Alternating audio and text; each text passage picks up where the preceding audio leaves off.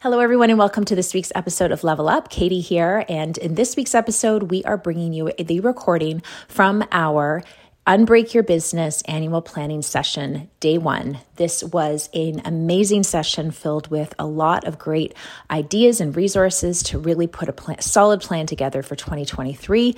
Take a listen, and if you have any questions, feel free to reach out at any point. All of our contact information is in the show notes. Enjoy and have a great week. Building a successful real estate career requires you to adapt, pivot, and constantly master new skills.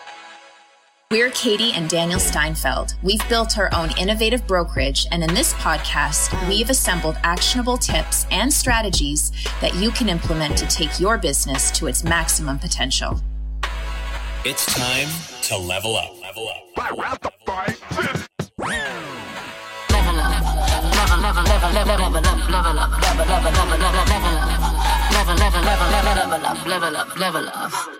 And we're off to the races.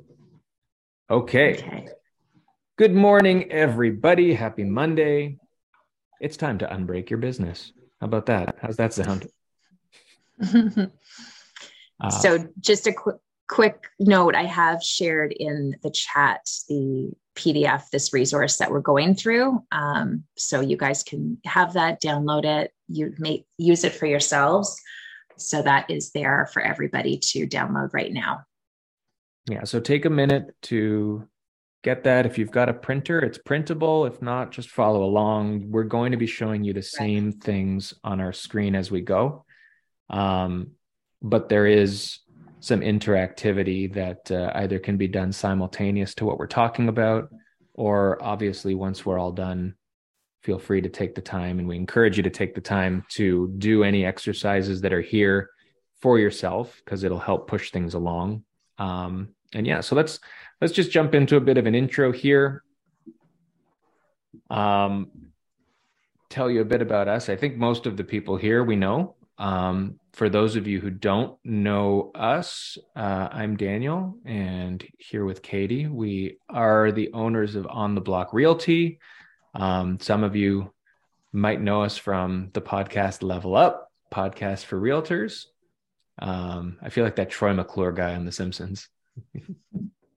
no, you don't know. Is that a bad reference? No, I know. I'm just You trying may to also remember us from such Oh, other right. podcasts. Yes, I was trying to remember. Level Up I know. Yeah. on the block. we should get the OTB 100. Um, so we uh, have put together in the in the past um, some sessions in prior years. I just referenced the OTB 100, which is a, a, a system that we had put together or a series of seminars in prior years for the last hundred days of the year. Um, super useful, still available on Zoom in different ways, but I think uh, we've really thought that it's important from a maintaining people's attention, making things a little bit easier to digest, a little bit more relevant and focused, to turn this into a very uh, condensed and focused two day, two hours a day plus or max, not plus, max, two hours, We're here all day, everybody. hours. Just- two hours max uh, each day, today and tomorrow session, where we are going to jump into the most important things needed to kind of dissect and put back together your real estate business, no matter what position or spot or timeline you're at in your career right now. That's right. Yeah, so we're hopefully going to be able to interact with you guys as much as possible throughout this presentation. Feel free to, as Daniel said before, put your cameras on, get into the chat, um, speak up. Um, we'd love to hear kind of where you guys are at. And, you know, as we go through the exercises, just as much input as possible from all of you. Um, I know this entire group is all about collaborating, which is amazing. And I think the more we get inspired from each other's ideas, the better we're going to be able to put a really solid plan together for our own businesses. You know, each idea, it doesn't matter you know who has it first everybody initiates on it differently and i think it's really important to remember so just because one person takes an idea you know that you were using they're going to use put their own spin on it and make the most of it with their own audience so the more sharing we can do the better i think we're all going to be um, at the end of this Absolutely. Um, it reminds me of a quote. I don't I don't say that much, but there's something that an old boss of mine used to say, which is there's no monopoly on good ideas, which mm. just means what you just said. But I wanted to put it into a sentencey quote kind of thing there. um, but yeah, uh, there really this this is only as good as what we all put into it. We're going to present you with a bunch of information. Um, and really, this is about giving you a template and a direction in how to look at things going into the year ahead and beyond. Um, but that's really what uh, this is going to come down to. The day that we go through today is a little bit more framework, a little bit more getting a, um, a specific view of what it is that you are looking for, what your goals are, really isolating those things and taking a deep dive into some of the strategies that can be used to further what you're trying to accomplish uh, for yourself and your business. Uh, but then uh, tomorrow, we're going to then implement a lot of what comes out of today and show you how to actually put those things into action. A little bit of a financial piece of it tomorrow as well to help keep track of the dollars and cents, which is super important. And so, like we said, this is scheduled for two hours. That is, in a lot of ways, predicated on how much or how little the people here are going to participate and interact with us. Um, if it's just Katie and I talking, those of you who have listened to us before know we could talk for two hours, but we're not going to do that. so um, we're going to uh, make sure that there's some time put aside for you guys to ask questions, to do some work on this stuff as well. And uh, that last point there, just remember everybody here, everybody who's listening to this after the fact, we're all at different stages in our career. We're all at different stages in our lives. Different things are important to us that might not be important to somebody else. And that means that what these plans and what comes out of this is going to look like is going to be completely different from person to person. And that's how it should be. This should be um, a process that's unique to you. And again, just a framework that helps you put into action the things that are going to get you to where your goals are at and ultimately unbreak your business. Right. All right. Why not open with a quote? Another I already quote. dropped wow. one. the best way to predict your future is to create it and you know this is this is super important um, to put the time into creating a solid plan for yourself for 2023 i think a lot of us uh, myself included go into our year with a lot of great intentions but when it's not written down and it's not um, you know th- thought through in a way that could really work for you for this next year, it's really hard to stick to something, stick to something that's going to keep you focused through the entire year. So this is the time now. We've, you know, you guys have dedicated the next couple of hours to doing this and then tomorrow as well. Even if you were just to like work through this with us over this next two days, you're going to be so much further ahead than a lot of people um, just to get ready for your year and just getting you excited and, and getting you into that momentum that we need to be at this point um, to start January off on the right foot. Mm-hmm. And I honestly think that this is not going to feel the same as uh, we've seen. You see, I, I mean, I get five emails a day about planning sessions that are happening out there and they're probably all really good in their own way and they all achieve different things. This is not built to be a standardized here's what you need to do plan other than allowing you to create something that works for you and to understand what you want in your future. So with that we're jumping right in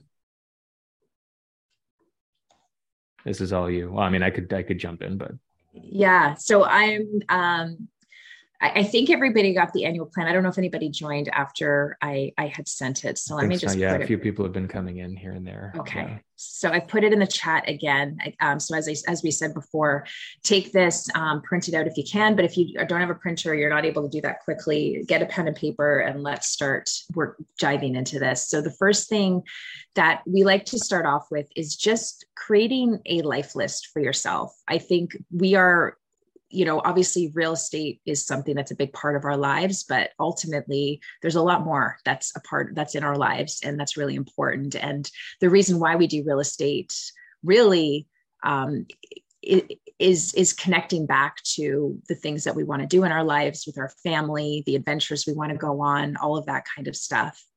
Um, oh can't see the pdf in the chat. It's coming out as an attachment. I'm not sure if anybody else is having trouble getting it i'll just put it back in again yeah anybody who came sent. in in the last couple minutes might not see it in the history should be there if anybody can just say that they can see it in there that would be great Yeah, you might have to hover over it and then it'll pop up click to download or click to open. I see okay. It. You just see it. Okay, perfect. Okay, thanks guys. Um, so yeah, the, the life list is ultimately what, you know, creates your purpose, behind the goals that you want for your career in real estate. And, and that obviously helps you to push you forward in those times where it's really difficult to keep going to ask you know you probably ask yourself many times through the years that you're doing real estate like why am i doing this? Why am i um, why am i working on my videos? Like what is the purpose for this? And ultimately if you can connect it back to something that's a, a greater purpose in your life, it really makes a big difference and really gets you through those more challenging times. So, we really want to brainstorm all of the exciting accomplishments that you want in your life and breaking them down. So, we want to look at a few different things. Number one is what are the things that you want to do in your life? Um, so, we have some examples here, but if anybody wants to hop on the chat and maybe let us know what are some things that you want to do or come off of mute. Um, but some examples, you know, like family trips or just big, you know, big bucket list trips um, are something that to think about. Um, maybe some adventure stuff like jumping out of an airplane, um, coming back to real estate. Like, where do you see your career going? There's so many different avenues that you can take ultimately. Um, if you're a solo agent right now, maybe you want to build a big, high performing team that works in a specific area um, fund being able to be an actor and writer somebody just wrote in the chat which is awesome. Travel to as many places as possible. I love it. Um, so you guys have some some really big dreams which is awesome. And this is where we want to talk about them. And and this is meant to be for those of you who have heard of or have a vision board. This is kind of the the personification is the wrong word, but this is kind of the on paper version of what that is, breaking it down. And the to do element of it is the tangible achievements you want to achieve. And that doesn't just mean achievement in the traditional awards and things like that, but this is the stuff. I look at this whole thing as the when you look back on your life years mm. and years from now, what are all the things you want to be able to say, I did that and you know and I, I, left nothing on the table. Like i did the things i wanted to do. Um i'm starting to think now as we go through this presentation like we didn't make this presentation where we reveal things like point by point. So i know all of you are reading ahead already which is fine. But um but yeah so that's that's the to do and uh, again i can't see the chat so i apologize but i don't know if people yeah no, there's some really great to-dos here um, that that are coming out here. So um, a rock star mother be able to support family um, keep paying for my son's private school. Yeah i bet that's a big one for sure. Um, so there's so many different ones which is amazing. So it's not just like you know common things that people want to do. It's like everybody's got their own life. And and this definitely goes back to the whole annual planning theme that we want to put forward is that everybody's going to have different reasons for doing this. Everybody's going to have a different focus ultimately when you want to build your business. And that's what's so great about this career. So um, that's awesome. To do um, the next is to have and this might be an area where you can get a little um, I don't know, just you know, think think Throw for yourself. You Throw it be, out there. Yeah. You can be the selfish dickhead now. That's what we want. That's what we want. I was to trying to think of a nicer way to put that. No, no. Okay. Let's let's let's call let's it what it selfish is. dickheads. this is where you get to say, "Here's what I want." Okay, this whole page is what I want, but the the have. This is yeah. the tangible. This is the shallow. I don't care what you want to call it. What do you want? What do you want? And it's not all just you know money and cars necessarily but nice. there's a lot of examples there as well. This this is the stuff that you want to have you know like katie said we're doing this. Obviously there's the relationship there's the client element to things um, that is super important and that's why a lot of us are in this full stop. But you're also working to earn a living. You're working mm-hmm. to make money to afford yourself the opportunity to have certain things and to do certain things and the other ones that we haven't gotten to yet here either. So definitely jump out there and yeah. share the haves all right, so we've got a few in the chat. Uh, a helicopter, so I don't have to drive through traffic. Awesome. Awesome. I love that. I watch. Uh, I don't know if anybody else watches the Kardashians. Speaking of shallow, but they've got their own airline, which is just crazy to me. But yeah, I could see why that would be convenient. um, big house with a big pool and a big yard, backyard for my dog. Um, to have my own property uh, a farm property so I can house more dogs. It's definitely all money and cars. um, just being able to pay mortgage in Toronto means you're rich. Yeah, that's very true. Yeah. Um, yeah. So that's those are all great ones. I love that. I know for myself, it's yeah, I'd love to have a bigger house with some bigger property around it. Um, that would be awesome overlooking you know having a kitchen that overlooks something beyond um, a brick wall. Not that i'm complaining but yeah i think we all have those those ideas. So make a lot of money and be financially independent as a woman get out of the culture bias. Yeah that i just have to be a housewife. That's yeah. No lots of lots of good things there Okay, so you guys have all put forward some really great to have. So, what do you want to be um, beyond what you are right now, which is realtor? But what what other roles do you have in your life, and maybe what roles do you want to have in your life? Um, so, if you're a parent right now, if you want to become a parent, um, something other like support other family members, um, an athlete, a leader, a real estate coach, you know the sky's the limits guys. There's lots of different things. I think somebody had mentioned before um, funding their uh, acting career. Um, some you know want to be an actor or a writer or something like that. Maybe you want to write a book. Um, so if anybody wants to jump into the chat to let us know what you want to be that and, would be great. and let's remember that this is not the annual plan element. So this isn't what i want to be in the next 365 days necessarily although that's a great goal for whatever you want to shoot for, but this is where you get the opportunity to shoot for the stars. And this is meant to purposefully pump us up about what we want out of what we're doing. We need mm-hmm. big goals because big goals are our purpose and that's what drives us to do the work that gets us there. So mm-hmm. be bold in the stuff that you want to be. 100%. So we've got a professional shuffle dancer. know who that is. Long term goal uh, build wealth through real estate investing. I'm after multifamily properties. That's my goal to get there. Um, at some point, I want to do some podcasting that I can change my name to John Rogan. I love that. Hmm. Um, get married, travel, and have kids. Uh, to be parent who adopts a kid that needs a supportive family. Oh, that's amazing. My own real estate investing company. Be a wife and mom. So great. Yeah, like a lot of you know giving back to whether it's in time or you know money, whatever that might be. I know probably a lot of us have certain causes that are near and dear to our hearts, and we'd love to give back more in the, in those ways. Um, so again, there's so many different options out there. Good segue. Yeah. To the next one. Oh. All right. Or am I muted? To or the next slide. No, no, no. To the to the give part. Or or. Oh, that's what I said. That's what I was oh, on. Oh, that was Sorry. it. Okay, I, th- I, thought you were. I thought you were transitioning from the to be to the to give, but that was okay. no. I got you. Fine. To give. We're gonna go through this. Yeah, it's true. We'll take forty five minutes on the first slide, and that would be too much. So okay, so again, for those of you who have the PDF, this is kind of your instruction manual of the things, and we explained what it is that those all represent. You are now going to have the opportunity to populate this yourself.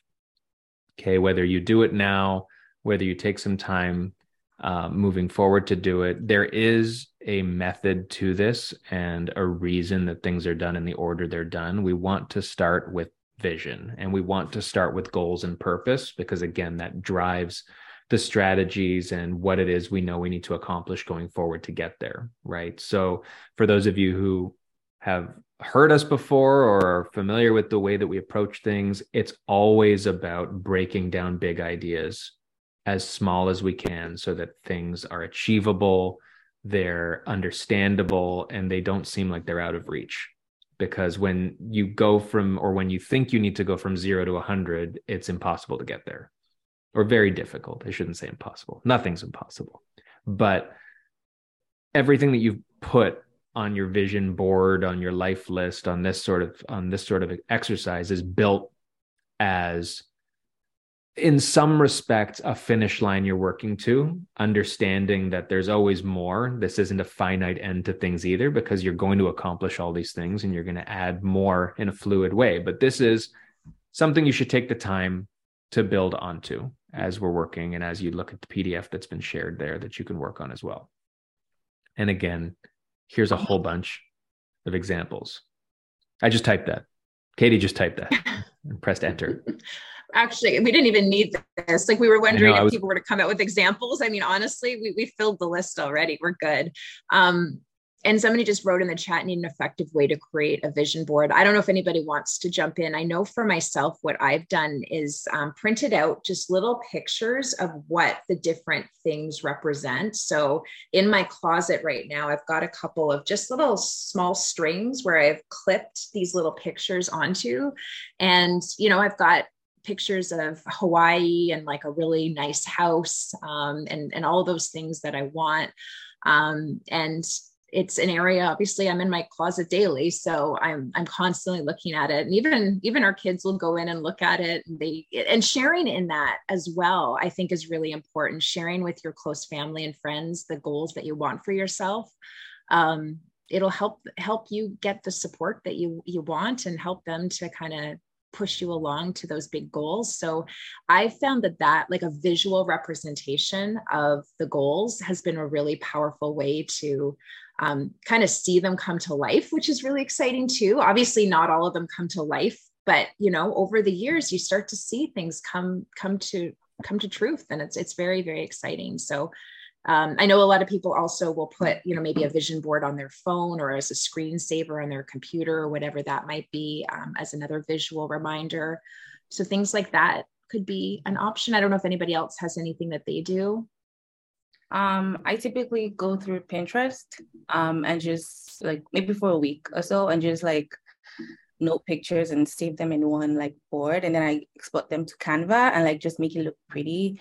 And it has everything from like pictures to quotes to like things, ideal things you want, not just like, you know, the material things. It can also be like joy, happiness, like anything, just putting words out there. And then like you said, I make it my um desk, desktop screen mm-hmm one of my screens and like every day I see it, obviously people around me know about it. And it's just it's just every day once I open my laptop, it's just a reminder of like what I'm working towards. And yeah. That's awesome. I love that. Thanks for sharing.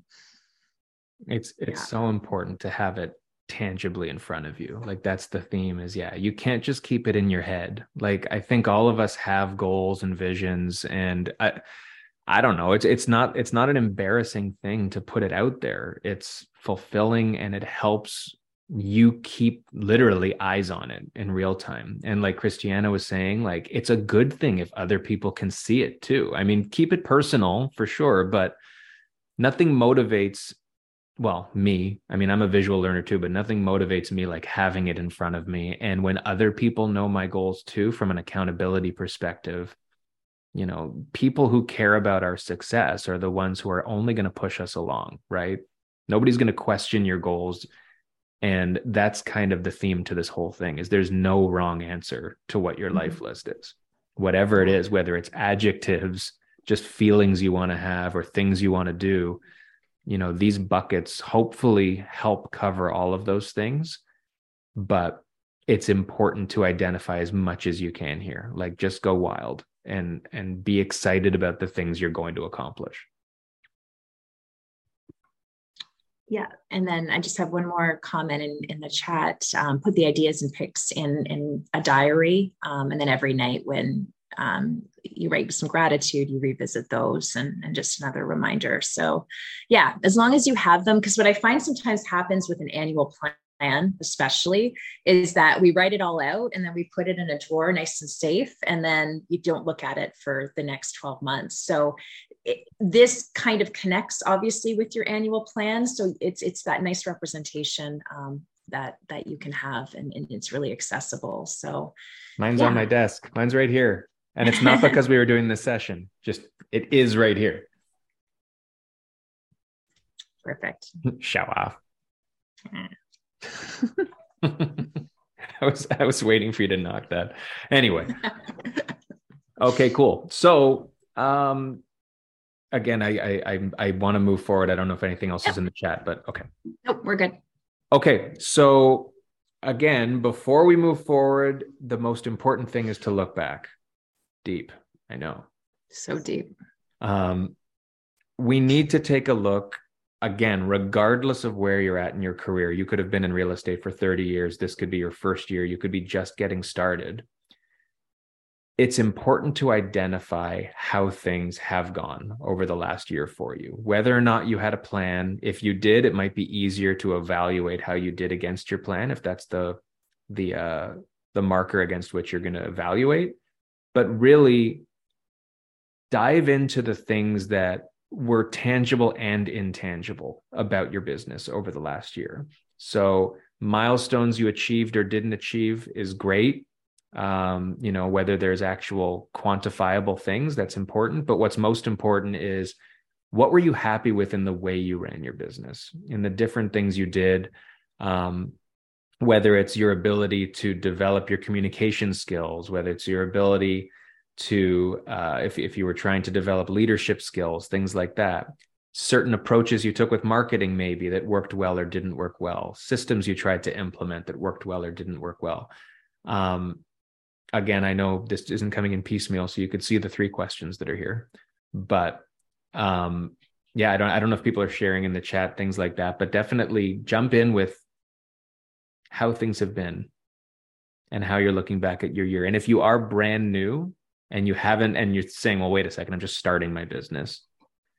It doesn't mean that reflection is impossible even as it relates to how you build your business going forward right? I think it's important to identify the places in your life where things have been working well whether it's time management again communication skills your ability to build relationships in the job you were in or in the position that you were in what were things that seemed to serve you well things that were frustrating things you learned from. These are all important things to reflect on because it helps shape the way you're going to build things going forward. Mm-hmm. So, one comment so far um, crap. That's my business in 2022. Lots of closed deals, but more flops. And I think we all have felt a lot of that with the changing market. Um, lots of different emotions from clients and and helping them through some difficult conversations so yeah um, does anybody want to comment in terms of systems? I know that's a big one um, that I, sorry? Somebody? Just just quickly. Yeah. Um, it's been really busy last few years. Just just a quick note like don't ever get comfortable. I think a lot of mm. times we want to get to that end goal. Um, i don't think there is an end goal I am a car guy, for instance. I want a Ferrari, a Lambo, blah, blah, blah. I think after that, I'm going to want a helicopter, then a jet, then a yacht. It's never going to stop. So I think, like, okay, yeah, we had a great year, make 300K, 400K, whatever the case. And then we kind of, oh, I've made it. And then all of a sudden, you're going to go down. That literally mm-hmm. happened to me, happening to me. I got too comfortable. I thought I was the new Ryan Serhant, and that was it. So, just a quick note don't get comfortable. Even if you've made a million dollars, you might be negative million the next year. So just keep going, keep going. And if you're at the bottom, like not the bottom, but if you're struggling, I feel like that's a good thing. Keeps you on your toes. Mm-hmm. So a lot of times we're looking for that comfort. Oh, I just need a hundred K in my bank and I'll be good. I don't think yeah. that's a healthy way of approaching business because this is nonstop. This is ongoing, ongoing. There's no end goal. That's at least how I see it. Definitely. That's a great perspective for sure. Yeah. It, it's it is never ending, and in our biz, we're entrepreneurs, all of us, right? We're not counting on a regular paycheck that comes every week. you know mm-hmm. we and when we reflect it's important like there's a reason that the well and the not well is here and you need to make sure you're populating both of those right talking about what worked well isn't there to make yourself feel like nothing's broken and everything's great and but it is important to understand that regardless of how much money you did or didn't make and how many deals you did or didn't do you had successes in the last year right like even just making yes. it through these last 2 years for what they were in the world is a mm-hmm. win for everybody right um, a lot of people have been struggling in the last six months. You know, the market has been doing what it's doing. And because of that, it's very easy to look back on most of this last year and call it a failure. And in the what didn't work well, there's ways to reflect on that. Maybe a lot of us weren't built with systems that prepared us for massive change or contingency and things like that. And it's impossible to sustain a ton of business when things happen in the market that are completely out of our control. But our ability to be humble enough to identify that we're not perfect and that like Aleem was saying that there's always more anyway even if it was an amazing year and you're looking at it now going holy crap I made 3 million bucks last year and I got the Ferrari and the Lambo and you know the down payments in on the copper on the chopper already. It, which I hope for anybody in this room is the case and we'd all like a lift. Um you know, even if that's the case, we can all look back and say, but we could have done better. You know, if you're a sports fan, you know, after a big win in the interviews, these athletes always say, yeah, you know, we got some stuff to work out. It was a great win. It was a great win, but we're still going to look at the tape and figure out what we did wrong.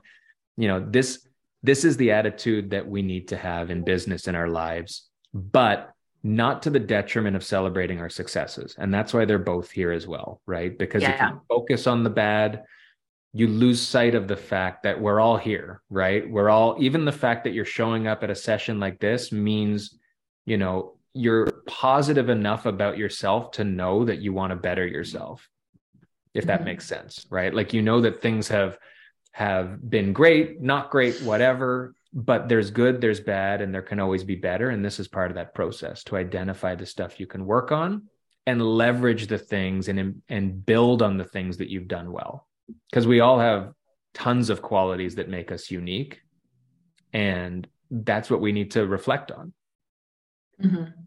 yeah no it's so important i think one of my words um, in the last couple of years and we always select a word for the year that we want to like kind of remind us of how we want to live live that year and um, one of the words that i selected a couple years ago was celebrate because i found that that's what i was doing I'd, I'd get a deal done i'd do something that was like i was working towards and it's like okay that's great but I'm moving on to something else. Like I never took the time to actually celebrate the wins. And we really have to make sure we're doing that. So, really take a look at the last year, where you were at the beginning of the year and how much you've learned, what worked well. Like, have you put yourself out on video and have you finally kind of found like a groove with that and gotten more comfortable? That's a big deal.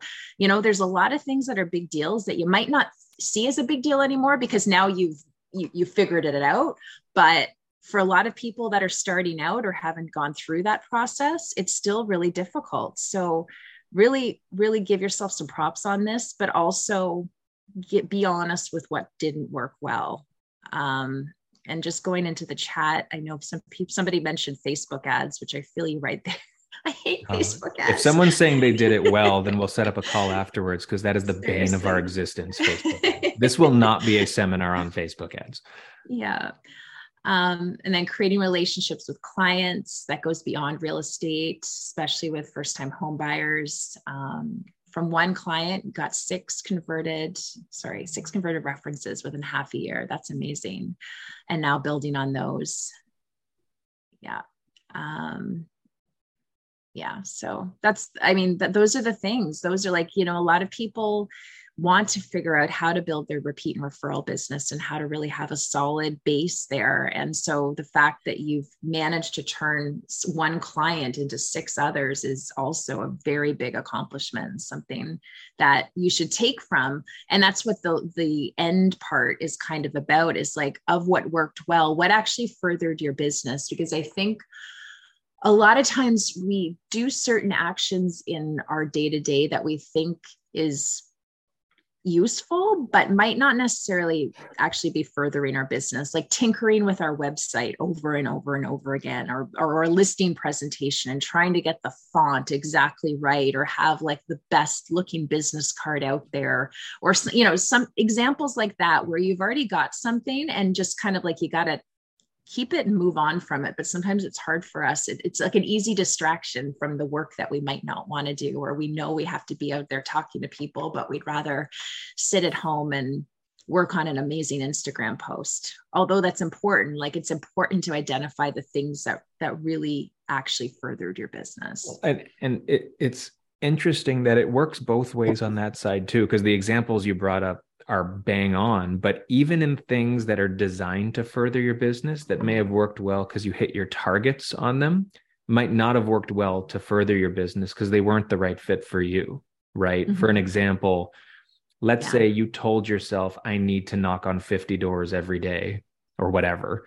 Right. And you can look back and you could say, you know what, I did that like I said I would, but door knocking is not your thing and you've identified after the year is over you got nowhere from doing it and you hated doing it and it worked well because you hit your target but it didn't work well as far as your business is concerned. It's important to identify those things as well because there's a line to be drawn between accomplishing things you set out to accomplish and whether or not they led to your business mm-hmm. improving. And i'll throw some examples out here as well. I know we're talking about it as we go but we yeah, no, nothing more in the chat um, other than somebody agreeing about the website and just constantly kind of trying to but yeah like somebody like john did mention it's a good point like he just uses the brokerage provided one. I find them useless now other than the fact that people just go to it and see that you are real. Um, and i think a lot of people like i mean there's definitely people that use it for lead gen. Like again it depends on why you're using it and what you're using it for. But if you're not one of those people that you know is relying on online leads or you know maybe don't have that specific strategy that where a website website will help support that strategy, then it's probably not something that you should be working on. So I think that's really, really important to keep in mind. Yeah. Well, that, yeah, exactly. That some of these things, we use these examples not because they are generic things that don't work for your business. Anything could be working for your business, but you need to take a long look at what you've done and whether or not it actually moved things forward. And only you know that. And this is all up until this point you need to be as brutally honest with yourself as you can because you're not going to improve or create the foundation to build a plan if you can't start off by being honest with yourself. Mm-hmm. Right. There's no one to impress here one way or another. Right. This isn't about saying, no, everything was awesome because I'm great. And I just want to be better. Because, yeah. Unless it was. I mean, if any of you are 100% great, that's cool. Share that in the chat. So a bunch of examples here. Catherine was. oh, she is? Okay, well, that's fair. So um, basically every everything that we talked about, there's examples here. We won't we won't I, I think hang on it too much in the interest mm-hmm. of time. If anybody's not sharing anything else, we can yeah, we can jump forward. Okay, cool. All right. This is this is this wasn't going to be in the presentation but it's just too awesome not to talk about it. And if you haven't heard us talking about it we're talking about it again. If you have I i'm sorry and you're welcome. team. this is i'm sorry and you're welcome put together. Final contextual piece before we get into the meat and potatoes of this is understanding how change works and how strategies get implemented and the shitstorm we put ourselves in this is step one right here of the emotional cycle of change. What's the book that this is from? This comes from a lot of different places, but where was it that you introduced? This is the 12 week year, which a lot of, which is what a lot of this is, this whole plan is based off of. But I read this in the 12 week year. Got it. Okay. So maybe we'll go back and forth on the different uh, steps here. But step one, you get an idea. You're feeling good. This is what happens whenever you want to implement something new, a new marketing idea, new system, new whatever you're excited. And this stage one is known as uninformed optimism. And it's exactly what it sounds like. You're optimistic and excited, but you're uninformed. You don't yet understand what it is that makes up this great new idea that you've got because everything is just rainbows and sunshine when you get a new idea. You hear an ad on the radio, you get retargeted for some new lead gen thing, and it is the magic pill. You love life, but you're uninformed, but you're optimistic. So, what happens next, Katie? Next, we go to stage two and things are going downhill uh, because we go into informed pessimism. So we finally bought the new system that's was supposed to change our lives and get us that jet that we wanted to buy quicker. And we slowly realized that the work, maybe the work that we had to put into this or the promises that were made are actually not correct. I mean, a lot of this has to do with maybe the the goals that you can actually control. So maybe you want to create more video content on your YouTube channel and really grow your your YouTube channel. Um, and so you go into it thinking you can, you know, post a video a day. What's what's so hard about that? Not a big deal. Um, but slowly you realize that posting a video a day is a lot of damn work and you probably aren't going to have time to do anything else in your life. So you start right. to really pull away from that whole goal and like ask yourself why why would you have even thought about this in the first place? So a lot of doubts starting to surround yourself.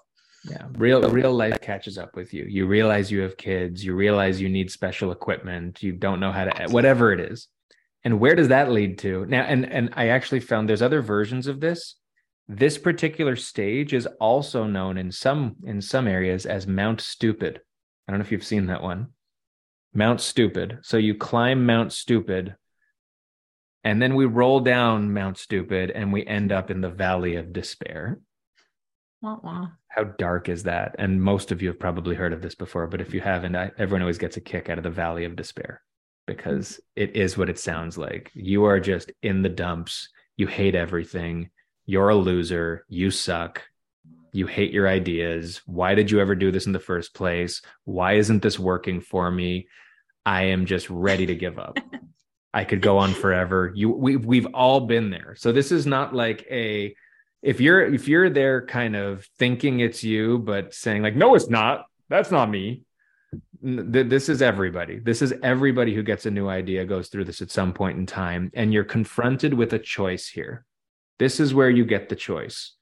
You can either, which is what a lot of people do, quit and go back to stage 1. This is me, you're in me me me this is, and don't be afraid to, to admit it. Like, this is where you're giving up on an idea or you're about to, and a new idea comes up. Something else catches your interest that sounds like the magic pill you should have taken in the first place. And you say, amazing. It's rescuing me from this hell I'm in. Take me out of the valley, bring me back up to the top of Mount Stupid. That's what a lot of people do. I want to be an uninformed optimist again. I want to be an uninformed optimist because you don't know that there's anything beyond this. Right now, for a lot of people, this is a wall. This is just a mm-hmm. brick wall that you've rolled down a hill and hit face first. You've spent money, you've wasted time, nothing's happening, everything sucks. That's where you're at right now. So it's easy, easier to take whatever the solution is that takes you out of your strategy and go back to step one with something else. However, there's an arrow going this way. Where does that go? We're going up, friends. We're, going up. And it's not Mount Stupid over here. This is a different mountain up here. Yeah. So, yeah, obviously, if you can get through that valley of despair, if you can keep pushing along, like I, like one great example also is just the whole um, especially when you're starting out your business. But even if you're trying to like grow your business or you find things have slowed down and you start reaching out to new people, having, you know, five conversations a day, which is a great thing to implement in your business, but you're into week two and you're getting nothing you know no responses to your emails. People are not responding to your phone calls or they're being super awkward and don't want to talk to you because they think you're trying to sell them something. And you're just like getting nowhere. You feel like damn it like i'm trying i'm putting myself out there i keep doing the thing and i'm not getting anywhere. And that's where most of us hit with the valley of despair. So we're like screw this. I'm going to buy online leads. I'm going to spend $5000 a month and let the people come to me. And then you go down okay, we know how how this all goes. But if take them out week, of the valley, take them out. Week two, and you go to week three and week four and beyond, you're going to get into the informed optimism where you start seeing slowly people responding positively to you. Somebody says, Hey, yeah, I'm looking in the next year to buy an investment property. Can you help me with that? My parents are actually looking to sell next week. Can you go over there and have a chat with them? You're going to start to get little hints over time that, listen, all that work I've put into things is actually going to amount to the the business that I want for myself. And so you have to keep pushing as long as your idea is a good one. And I think most of us here have great ideas. As long as you're staying consistent with it, you're going to get out of that valley of despair quick quicker than you probably would have if you would have been if you're not so negative and get into that informed optimism where you look back and you're like damn that was a lot of work but I put in the work and now I'm starting to see the results. And we all know that the results aren't going to happen within a couple of weeks, unfortunately. And and this can be put this literally can be attached to any strategy. You can probably think of strategies you're doing right now or not doing. Where like take social media as an example, people get upset when they put up a couple of things and nobody likes them or nobody follows them or nobody this or nobody that but the more you do and the more consistent you are, the more literally you're shown to more people. And the more it gives you the opportunity to get out there and see more people and build a consistency. And the nice thing is, this is not just a line that keeps going up that continues to make you kind of reinvent what you're doing and keep at it. This is actually something that allows you to get to cruise control. When you get through pushing through. You're always going to be doing the work, but you systemize what it is that you're doing in such a way that you now have a successful strategy that's implemented, working, you know what to do, and it creates part of your strategy in a way that's automatic, which is part of the goal out of planning altogether is having strategies that in a lot of ways are automated that when you wake up in the morning you don't have every minute planned out, but you have a piece of your day blocked where you understand what you need to do to be successful. Right. So that's the point of this. And the goal is to be on the right side of this curve, moving up. Like Katie said, there will be strategies that don't work.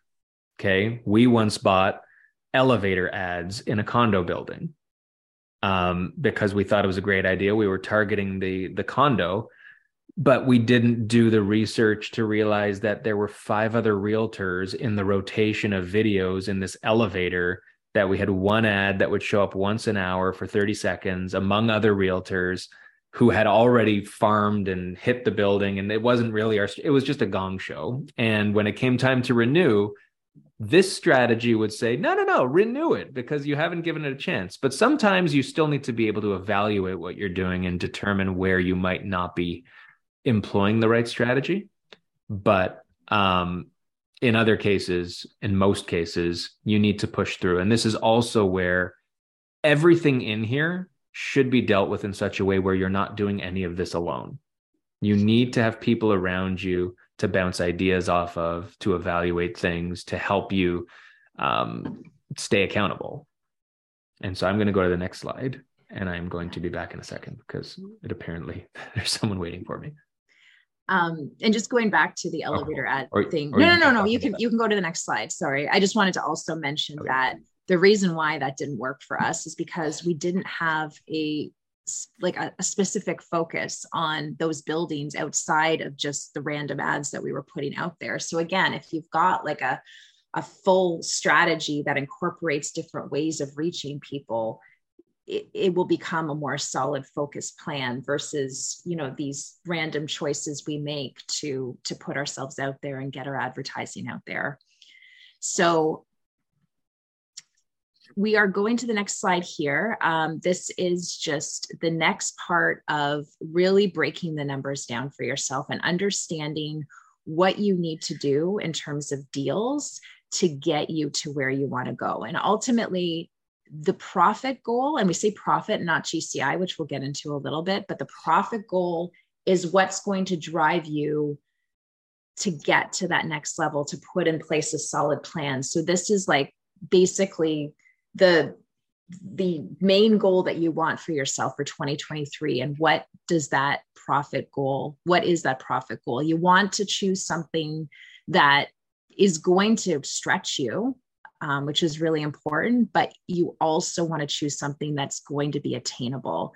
I speak with a lot of agents, and, and a lot of times they want to go into this saying, okay, I've made maybe $100,000 the last three years, and it's been very consistent. But this year, I want to do 500,000 and and while i don't want to dash anybody's dreams i also want to be realistic with everybody to let like to try to encourage you to do something that's a stretch goal but also not to screw yourselves over and realize halfway through the year that you're not going to get to the goal that you wanted for yourself. So that's that's a really important thing to keep in mind as you kind of consider what you want to select as your profit goal.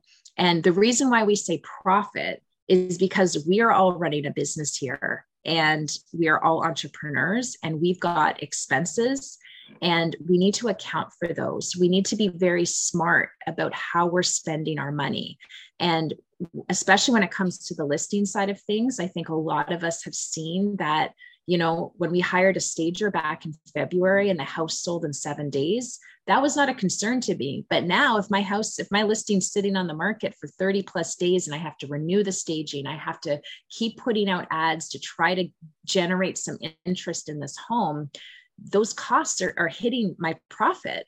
And we have to think about it in terms of profit because ultimately if you're if you're if you're making a million dollars in GCI but you're putting you know 900,000 into your expenses at the end of the day you're you're not going to be making much. So it wouldn't it doesn't really matter that you're making a million dollars in GCI so again um, we're going to Daniel will kind of explain the whole way to think about this in terms of the profit part of this but um, keep obviously the number will be lower because we're talking about profit and not GCI. Cool. I, I see there's a couple things in the chat, but I still can't read them. I don't know if there's a question there before I jump in. Uh, no, just uh, just asking if the PDF is editable. Um, it looks like you can maybe you can mark it up depending if you have a specific type of PDF something. um, but yeah, you probably just have to print it, print it out.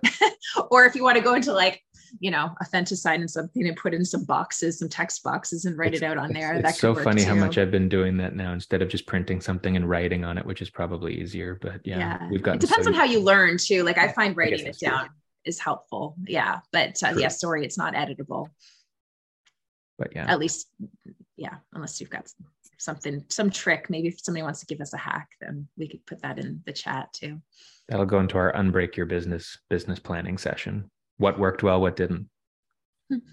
um, okay, so we're talking a bit about. I, I, guess we're up to defining profit here, which you which you touched on there. But uh, as I mentioned at the beginning, we are going to be diving deep into finances and really identifying how much money you are or aren't making and want to make tomorrow. Um, so we will get into the real number stuff later on. But what's important to do now, which I think Katie was touching on, is be conservative. You want to be um, not complacent and and give yourself really like softball easy targets because that's no fun. But at the same time, don't overstate what your market actually gives to you and don't jump too exponentially from what you've been used to doing in the past either. Um, like we talked about this has been for a lot of people an off year and so it is important to jump maybe more than you would normally in a in a in a in a quote unquote regular year year over year in what you want to make for yourself. Um, but when you're talking about reasonable goals, it's not just reasonable in terms of the amount of revenue you're bringing in, but be reasonable in the amount of spend you're going to have to put out there to generate this business. Um, now, there's easier ways to determine your average spend. There are usually uh, pretty standard fixed costs that a lot of us attach to a listing, whether it's staging costs, whether it's photography, um, things like that that you can typically quantify, whether it's on a percentage basis or whether it's a static amount you're always paying your people to do things. That's easier. There is a bit more of a moving target depending on your business model in terms of how much overhead you pay for yourself in a year, um, such as marketing, the things that aren't directly attributable necessarily to a deal. And you want to be able to identify those business costs here too, on average, because ultimately that's money you're spending this year for your business. Don't worry about other costs in your life that aren't related to your business. Definitely there's expenses you need to pay for whether it's daycare whether it's you know gas groceries things like that. That's not what we're considering here. What we want to establish here is the profit that you're going to take out of your real estate business specifically. And I don't know if you touched already on on the purpose part here. I think did you leave off at the goal, or you talked a bit about the purpose? Yeah. No, I didn't. I just yeah, that was. All. I, I mean, I won't dwell into this. This ties back potentially to a piece of your life list that we talked about before.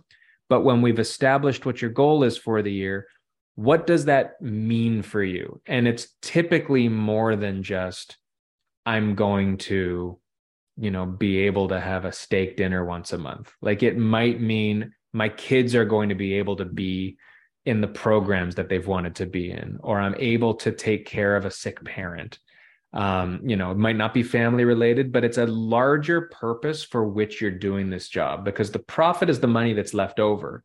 And a lot of it may go towards your living expenses that you need that are outside of business but it's really helpful to help you stay accountable to your goals when you're focused on something that goes beyond just survival right? I think that's an important it is an important goal obviously. You want to make sure that your bills are paid and that is the initial here's why i want to make the money.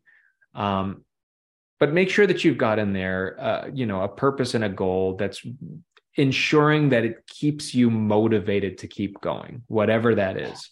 It's the thing that you can look at when you're down in the dumps or you're wallowing in the valley of despair and at some point you say why am i doing this?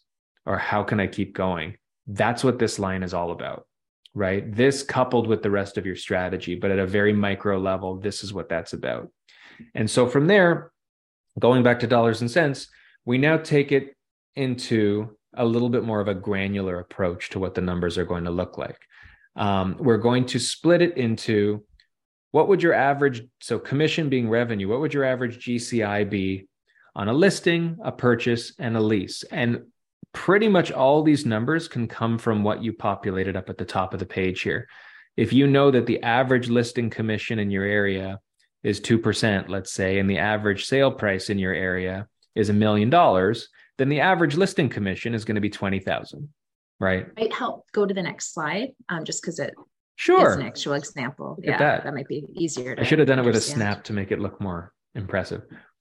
Um, so yeah, so let's use these examples. Um, average sale price in your area is $1.2 million, let's say, and the average listing commission is 2%. That means on average, you're pulling in $24,000 on a listing.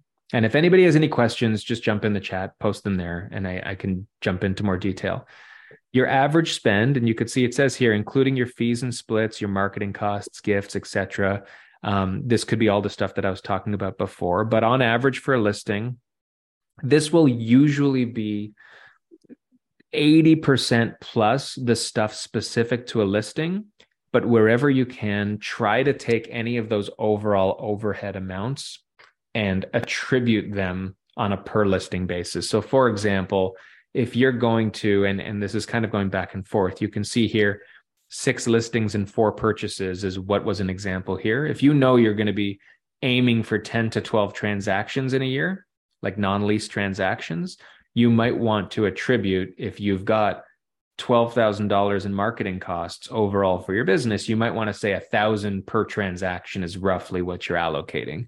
And that would fall in here as an average spend. This is all estimates.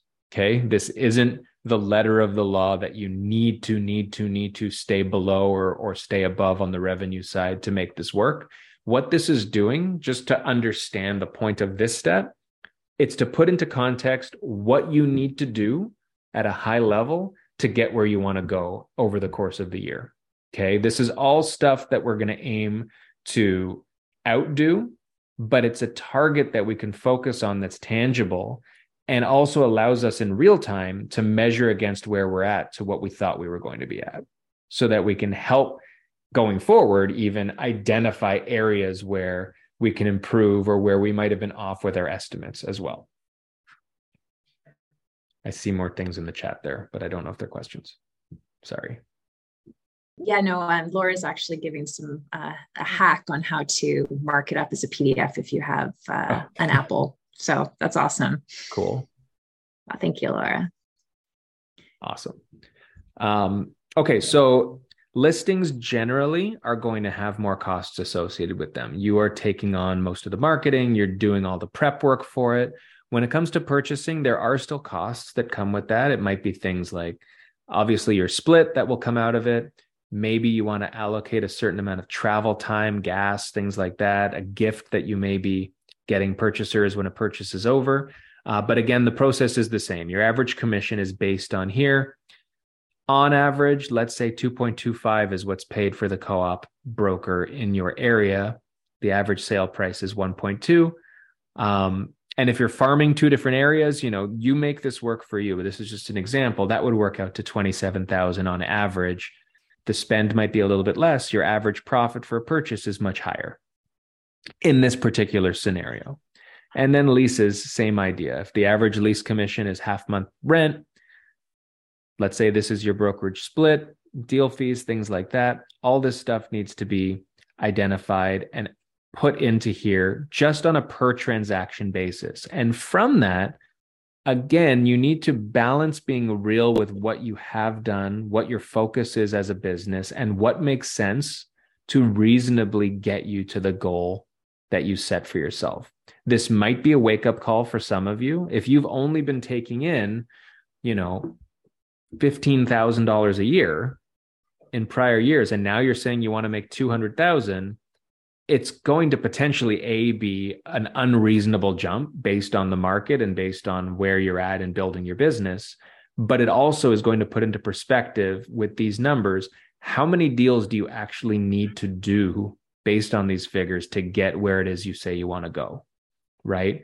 And this is where you get to start to consider what is the mix that you've been working with because looking back on the past year is the best way to gauge where you want to be going forward right? If you know that this past year you were 100% leases and you know you want to start transitioning into working with buyers and sellers it doesn't mean you change your goal here to say i just want to do five buys and five five listings and zero leases next year right? It's unreasonable. It doesn't fit into the trajectory that you're moving but it might be reasonable to say okay i did 50 leases this year. That was a great way to build my pipeline and i think i'm going to be able to pull some business out of that. And with the strategies i put into place i'll be able to pull some business out of that. Maybe i only want to do 15 leases this year and i want to aim to do two listings and two purchases this year, right? And look at what those numbers look like and start to work with it. So that's what was done here. You can see that uh, a model was created here from this particular example where, okay, if I do six listings on average at the 17,000, would be 102,000 in profit, four purchases, 92,000, five leases, 6,300. That gets me where I want to be. So it's 15 transactions over the course of the year, split to being five leases, six listings, and four purchases. On average, if all things remain the way that you know are predicted, and they won't, not to the dollar, not to the number of transactions, that gets me where I want to go, and it sets a clear, tangible goal to mm-hmm. estimate mm-hmm. for myself moving forward as I build the rest of my strategy. And it's really helpful, like from a transaction perspective, to know where you're at. Um, like sometimes the numbers can be overwhelming, or like, you know, how much more do I have to go to hit that profit goal? But if you know how many transactions you need to complete, um, it just makes it that much easier and an easier thing to to work towards. And and sometimes it might surprise you, like maybe you thought 200,000 in profit would require 30 transactions and really it, it's not as much as you might have thought. Um, so after you go through this exercise, you may go back and maybe adjust that profit goal for yourself. Um, obviously staying reasonable, maybe, but maybe you have to adjust it up or down based on what kind of comes out of this whole calculation piece. Yeah. And, and it's obviously very different for everybody not just with what your goal is but with what your market is what your your trading area could be defined a lot of different ways right not all of us are working a particular farmed community so there might be a lot of variables that go into what an, a quote unquote average transaction is right? Mm-hmm. Like you you might deal part of the time in resale condos and part of the time in resale detached homes which could vary by a million dollars, right? So you've got to take all that into consideration and build out your model in a way that makes sense for what you plan to do. However, as we're going to talk about, staying focused and not just casting a net. Like I can tell you, there's going to be a lot of different strategies that come out of this session that are unique to you. The only strategy that will not come out of this, if you do this right, is I just want to talk to everybody using every mechanism available to me and see how much business I get. That's not the goal of this, right? It's not throwing a million things against the wall and seeing what sticks. And anybody who calls me is a good call, right? I understand when your phone rings, you're going to pick it up. And this is this also isn't going to be a hang up on people who don't fit your strategy strategy, but the goal of everything that we're talking about is building a very clear path for yourself so you know what to do and you know how to measure it as you go forward over the course of the year.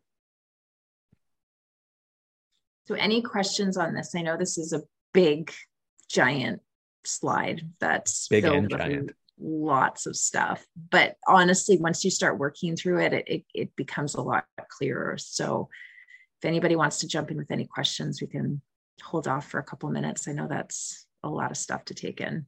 And you know what? I think we'll we'll hang here, but maybe we'll pause for five. I know we're past the halfway point anyway. Maybe take like a five minute mm-hmm. break yeah. if anybody wants to run off to do your things.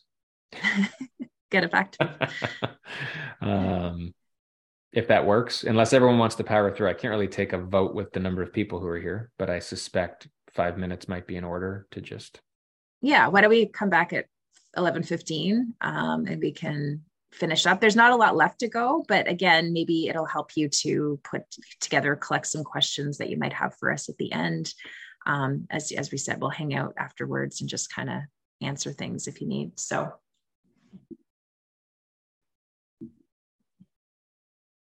Um, and we're back. Or were you already back? Okay. Yeah, I've been back. Sorry. I'm waiting. Um, yeah, I was just kind of going through the chat. Just want to make sure everybody can hear us, hopefully. Um, Aline said small daily goals will turn into big results, which is very, very true. Um, and Catherine, Catherine was brave enough to put out her goals, which I think is awesome 50 to 70. And I think that's a reasonable jump from 15. We're confident you can get there, Catherine. I think that's a really good, good stretch goal for you. So yeah, Awesome. So it doesn't seem like anybody has any further questions on this. Um, obviously, this isn't something that you can do in a five minute break, but definitely, um, if, if you guys can work through this, it, it it doesn't it won't take five minutes but it won't take three hours either like this is something that if you were to put aside 30 45 minutes you could probably sit down and get get through this if it's uninterrupted time and your kids aren't you know interrupting you and asking you questions if you can actually just put some mm-hmm. really good thought into it. Or involve your kids make it a family fun night of goal setting and budgetary planning. and math yeah. Math maybe yeah. they can help you. Actually it's true one of our kids would really benefit from a couple of these things. Maybe we will. Anyway okay moving on. All right. Who are you? Who are you? All right. So we are going to t- I don't know why I paused there. We are going to talk a bit now about determining. We know what you want, we know what the goals are. Now we need to actually figure out what kind of an agent, realtor, person are you? And we're going to touch on the four types of agent archetypes. Fancy word. And let's just go through these one by one. Now, you may fit into more than one of these, but again, this is an opportunity where the more honest with yourself you can be about where you truly fit in the way you run your business and the way that you enjoy doing work is going to be the most helpful in helping to determine and put together your strategy going forward. Because like we've talked about before a strategy is not it's not effective if it's not enjoyable for you. Like work is work not everybody wakes up every morning like just bouncing out of bed going i can't wait to call people and sell homes and i love all things real estate. However it's a lot easier when you've got a strategy that matches the type of person you are and is loaded with things that you enjoy doing versus the chore element of oh shit i got to do this again and i can't stand this and it's so not me blah blah blah right? Which a lot of us get um, i think when you get into the business especially when we're at not to knock brokerages but a lot of training programs and a lot of initial things at brokerages talk about the way you're supposed to do things and that's not necessarily the way you should strategize for yourself because we're all different so these are the four buckets that you will fall into one or a couple of these very closely. The first one is a networker. Um, and it breaks it down here. Networker is someone who enjoys being around people, loves to meet new people, um, really enjoys conversation, um, getting to know more. So it's not just about talking at people, but someone who likes to listen, to learn about people. Conversations are easy. Uh, and really, you kind of get the impression, you get the idea here. The kind of person who likes to go to a conference, and when you go there, you're not the one. I, I used to work with somebody who every time he was at a conference, he'd call me and he'd say, I'm standing beside a pole and I'm just trying to look busy so I don't have to talk to anybody. and that was his thing. That would not be a networker, right? But when you're in your element around people, that is what the idea of a networker is. So think about that. Um, on to yeah. the next one. Yeah. Um, so prospector, um, I'd say is more of a traditional salesperson type role where you're, you know, you love the thrill of the hunt. Um, you like reaching out to new people. You usually either through maybe door knocking or cold calling, um, but just finding new people to talk to. You like to be you're your self starter, um, and you think quick on your feet. Um, obviously, when you're talking to new people, you're getting all sorts of different types of objections and different things coming at you. So knowing how to handle those properly, like this, is is can be the difference between getting a client and not. Um, and you're a problem solver. So I think those people that love going out, hitting the pavement, knocking on doors, kissing babies. That's more of a networker, actually. how, how many people here like kissing babies? we all do. I don't know. Um, but yeah, that's that's a prospector. yes, and uh, moving off of the baby kissers into a converter. Now, this is more of, and these last two are more of kind of the new wave of what realtors are as technology takes takes over. So networkers and prospectors were almost the entirety of what real estate was leading up to, let's say, I don't know, the 90s or 2000s. Um, but a converter is where you want the leads to come to you. Basically, you're someone who is happy to work a lead when it's warm but you're not into going out there and prospecting for new business. You want to be able to, whether it's leveraging lead gen software, whether it's leveraging things like lead or landing pages, um, ads that are churning things to you. You like to make use of tools that are out there right now that help give you at least a foot in the door. And then the conversion element is where you're in your element. So stepping into a somewhat warm conversation is what works for you and getting people from the fence to the sale is what you do not so much convincing them that they want to look at real estate and things like that. So that's the idea of a converter. It's definitely tech based it's definitely making use of all the tools that are out there now.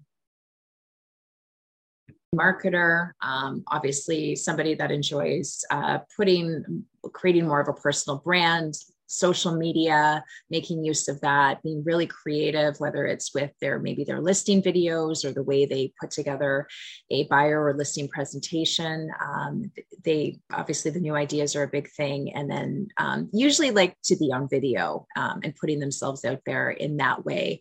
I would say I would say there's a danger with marketers, and I say that as I speak from a, a marketer, I, I would say perspective is you can get caught up in the creativity really quickly and end up not actually doing business generating activities um, because you enjoy the process of creating so much. So that's just one warning from all my fellow marketers out there that you just want to be careful with the types of activities you are doing day to day, um, just to make sure that it is business generating work um, that is the majority of your time in your days. So um, yeah, I would love for you guys to put in the chat what you guys think see you you yourselves as. Um, and again as daniel said it could be a mix of two. I, I, think that's most of us could probably connect with two of these um, types of people. Yeah. And and as people are putting things in the chat just a few things to note. Number one obviously there's no better or worse here. These all have the e- equivalent ability to be successful or unsuccessful when leveraged properly or improperly. Mm-hmm. Um, and just like Katie said with marketer, marketer, there's pitfalls to all of these as well, which we can dive into as we talk or or you know down the road. You know, uh, the benefit that each of these brings you also comes with risks that can get you caught into traps. You know, a networker, if you're just a lifelong conference goer, who just loves to be around people but never actually mm. translates that into business you know sure you're a networker but in the sense of actually furthering things it might not be serving you well. Um, and and finally you might be thinking right now you know what? I might be a prospector now but my interest lies in being a marketer right? Or what really excites me is the idea of having leads that i can convert. Go with that okay this doesn't mean you need to feel like you've been labeled as what you feel you've been if it's been making you miserable and you don't enjoy it right? Things can be learned things can be taught. You know if you don't feel like you're strong as a marketer right now but you really want to get into those things and that's what's going to make you excited that's fine. But you need to understand that by identifying the type of person you are and want to be it's going to shape what your strategy is. Obviously, this is a precursor to the things that we're putting into place. Yeah, so some good comments in the chat. Um, so we've got some marketers, 100% networker, uh, converter and marketer mix, uh, network and converter. Um, Nadia made a good point as well. It's possible to be good at something, but not actually enjoy doing it. So that's something to kind of reflect on, I think, um, and maybe keep in mind for when you're putting together your goals. Um, I'm one of those who would stand beside a pole looking at my phone to look busy. Yeah. I'm I'm like that too, especially when I don't like when I know people, I'm fine. But the moment you put me in a room with people I don't know, I am the worst. I'm so awkward. Um, I feel like networker prospector, but a bit of marketer is interesting to me as well. So that's great. Everybody's got like a bit of, you know, a bit I of a mix. There's, there's, teams we could build here that we've got, and and you can see that, yeah. like, like you said, all the bases are covered. So meet up mm-hmm. afterwards. You can all compliment each other. And it's funny like the people that i do know in this group when they say who they are i, I definitely see that. So it's good to know what you are. Like it's good to know that you guys know what you are and you're so confident in that. So that's that's really good. And if you don't you'll figure it out. Like you kind of have to go through the motions and try things out especially when you're trying uh, like getting into this business for the first time. You're not going to know. So you're going to try things out. And this is probably going to be a year for you where it's a lot of trial and error, which is totally fine because if at the end of the year you now know what you are, you can create a better solid plan for yourself for the following year. So you kind of have to go through those motions. Yeah, and two two more strategies to be able to identify it if you're have, if you're struggling. One is talk to people that know you, talk to people around you, ask what they think. If you're if you're confused, you know, sometimes people might think you're not what you thought you were. Doesn't mean that's what you are, but it's helpful to get feedback. And it's also useful to identify what you know you're not also. So if it's easier to work backwards and say, well, I know mm-hmm. I'm not a prospector. Like for me, I know I'm not a prospector. Mm-hmm. I am just not excited about that. Lots of people are, and it's great. But by identifying that and eliminating it, okay, now we've got three. What resonates the most with me? What is it that I find is the most like me, or the couple of things? So that is identifying who you are. Now let's talk about who we're talking to. So the two pieces that make up a deal are you and the person across the table from you, right? And we've now established what you want to get out of the business long term, short term, this year, financially, what it's going to take, and the kind of person you are. Now we need to know who you're going after. Mm-hmm. And there's a bunch of examples here of the types of audiences that you might be going after. And it can take a lot of different faces in terms of who it is that you're after. It doesn't necessarily mean um, a certain demographic, which is, I think, most people kind of jump to one of those things. It's either a type of demographic or a certain area, which definitely are probably the two most common types of audiences you might focus on. And they're definitely a right answer if that's what you're focused on. But there might be other types that you're focused on. You could see your client types. Maybe you want to have your key audience as first time home buyers. Maybe it's new Canadians. Maybe it's investors. Maybe you're in the commercial or a different sector that you're focused on. Um, niching this out is very helpful. And the more specific you can be in all of these elements of a strategy, the more specific your strategy can be, obviously, because then you're able to focus on something that's targeted and serves the purpose that you've been focused on. Um, and so you want to then ask yourself these two questions What types of audiences do I best connect with? And why do these audiences connect with me? Mm-hmm. Okay. Um, go ahead. Yeah, I can go through like just a quick example just from, you know, thinking about my own business. I connect really well with first time home buyers, like young couples that are looking to get into their first home. Um, and a nice spinoff from that recently has been their parents have started reaching out to me to help sell their homes or work with them.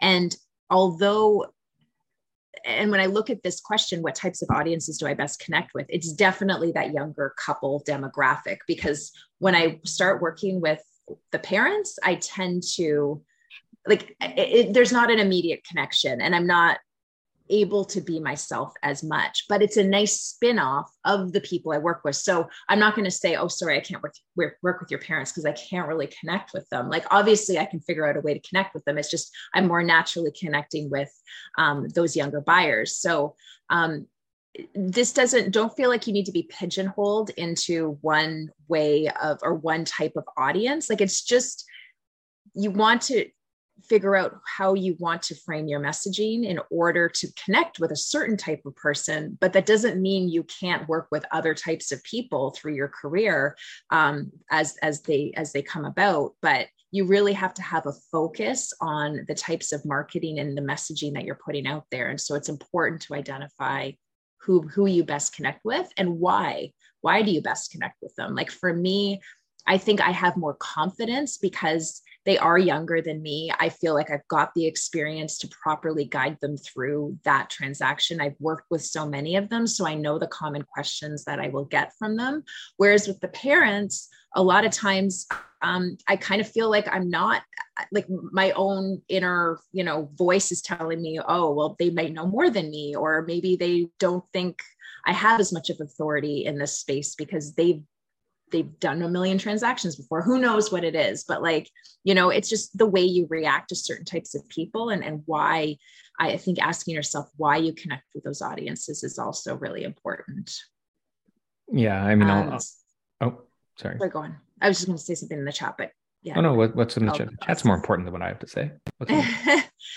um so what's the best way to figure out my what my ideal audience would be? I've just kind of been told to buy ads and not care for that type of thing. So I'm just wondering how to start that. It's a very okay. good question. Uh, great question, and I think it's it starts with the last or parts of the last slide where when you identify the type of person you are, it helps establish the types of people you want to connect with. So, for example, I find that my strengths are I like to connect on kind of a teaching level with people. I like to do that. And I, and I mean, hard as it might be for Katie to believe, I like to think that in certain senses, empathy is one of the things that I've got in a business sense with people. And the reason, and but because of that, I tend to attract a lot of disasters as clients, people who just have messy situations. And it's not a target of mine. So I've gone the other direction with where my messaging goes. But it's allowed me to connect really well with people in situations that need a lot of compassion and need somebody to whether it's talk them off a ledge or deal with a really tough situation. Um, and that's helped establish the people who i connect with. On the teaching side also first time homebuyers people who are getting into certain markets for the first time tends to be the people who i i, I guess have the most success with and com- communicate best with when they're a little bit younger than me um, but at life stages that maybe I've experienced over the last five to 10 years, so I can still relate with them. I think when you're trying to establish the audience that you're going after, you need to ask yourself the same questions. You know, who who are you as a person when it comes to communicating and being confident in the things that you do? Are you confident in being knowledgeable about things or are you more confident in connecting on more of a softer level with people where they're comfortable with the relationship as it builds? In both senses, you're going to develop a relationship, but it's in a very different context, whether it's you as the information source who's there to answer a lot of questions on a very um, you know straight line binary approach versus the softer understanding type of person who wants to deal with people who you know generally need a lot of hand holding and it, more built on a very very strong trust factor um, a lot of us are going to say i'm both of those things which is fine but I think the more you break down almost identities of people or certain areas or things, like look at the different criteria that's up here. Obviously, your immediate network for a lot of people is a spot where you're going to start. But as you branch off of that, who do you have the most comfortable conversations with? Who do you picture yourself wanting to go and spend time with? Is it buyers, sellers, investors? Um, you know, are you analytical or the opposite of that? Right. Because we can be very good at real estate and we can know the information and deliver it, but we deliver it in different ways. If you're all about putting graphs and charts together, you're going to work with certain clients and not with others. There's some who don't want that, and there's some who do. And that helps break down the types of demographics and types of people who you might want to be working with. If that's helpful, at least as a starting spark to help you think about it.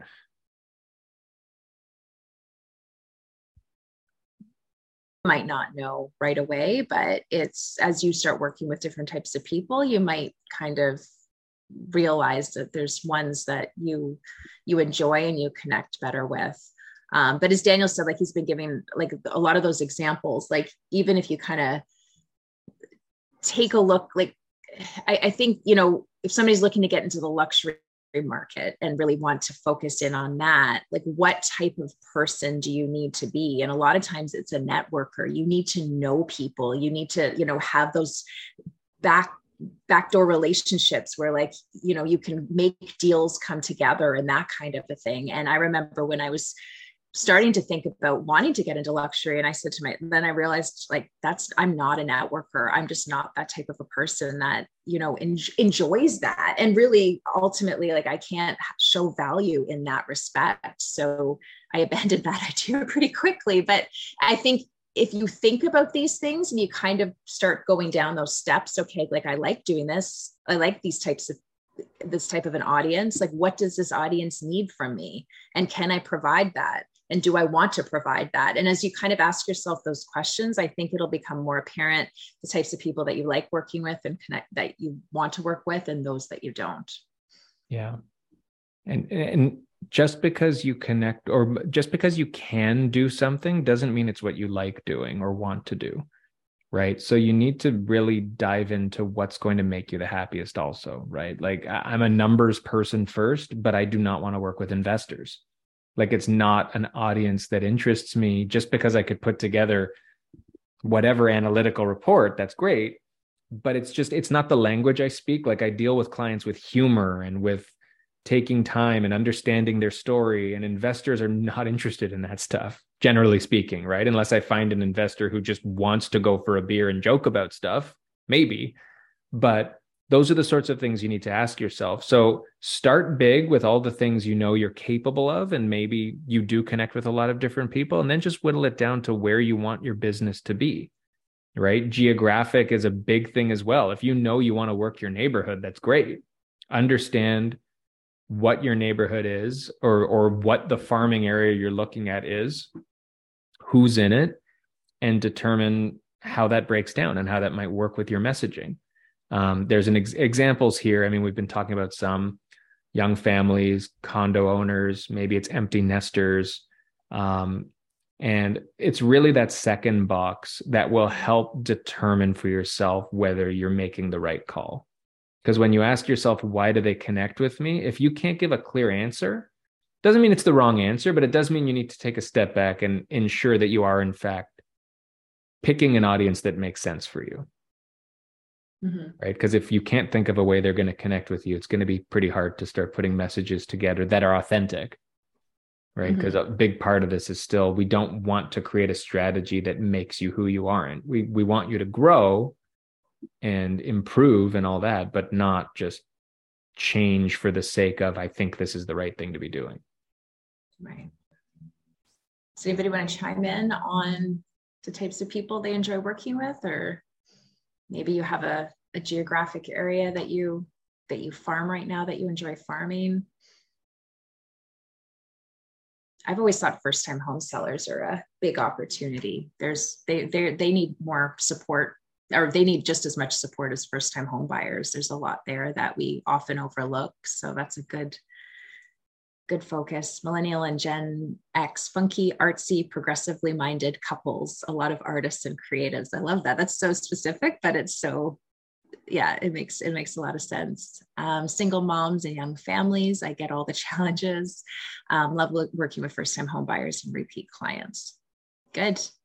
Yeah. And that's the thing. Like, I think having a focus on a certain type of audience, as well as building your repeat and referral business, is a great way to put forward a really strong business for yourself because you want to focus on getting new people, but you also want to take care of your past clients in order to get that repeat referral business. And when you can figure out a way to work those together, it's really going to come together for you this year, which I think is really um, an important thing to recognize. I feel you, Doug.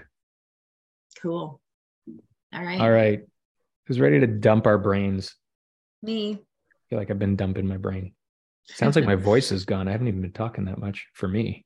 for, for, a normal person, maybe. Um, so we've covered in the last two slides who you are and who you're talking to.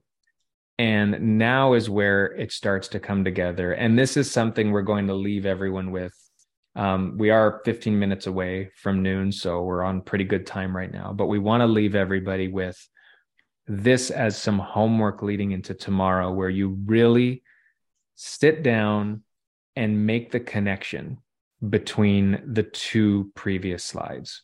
You know the type of person you are, or the types, and you know who you're going after. This is where we start to think about the ideas that are going to connect those to actually formulate an, appropriate strategy for all the things you've identified that you are and who you're talking to going forward. Um, I don't know if we had it. Did we have an example? We do. Version or do you not? I yeah. think we did. Yeah. I, I just, I don't know what the next slide is. I don't want to jump into tomorrow, but um, before we yeah. jump into that, I'm, well, actually, I guess I could just show an example. No, ah, oh no, I didn't, didn't have it. Carry it forward. I'm gonna I'm gonna have to dig out the example of this, but we can talk about some of it. So for for example, let's say you are a marketer and you're focused on that that very specific group that uh, was mentioned before there, like eclectic and um, or, or, or, whichever. I mean, it doesn't even matter what it, it could be, you know, young families, whatever it is one of these or a couple of these ideas might be built around specific content strategies focused on that audience. So maybe if you're focused on which one's Gen X? I don't even know. Are we Gen X? No, we're millennials, right? Are we millennials? We're like we're we're we're like the the oldest millennials. we're the old we're the oldest year of millennials. There we go. Yeah. We dated ourselves. now you know uh, how old we are. um, but like if you're focused on that, then the feel and the content and the approach to your marketing should be built around that demographic, whether it's already talking about some sort of a recurring theme that you do, you know, let's say you're going to leverage social media in a certain way. Um, it's important to start thinking about that. Now, that being said, if you're a marketer and let's say you're focused on empty nesters or retirees, or maybe a certain market that wouldn't be as likely to be on social media.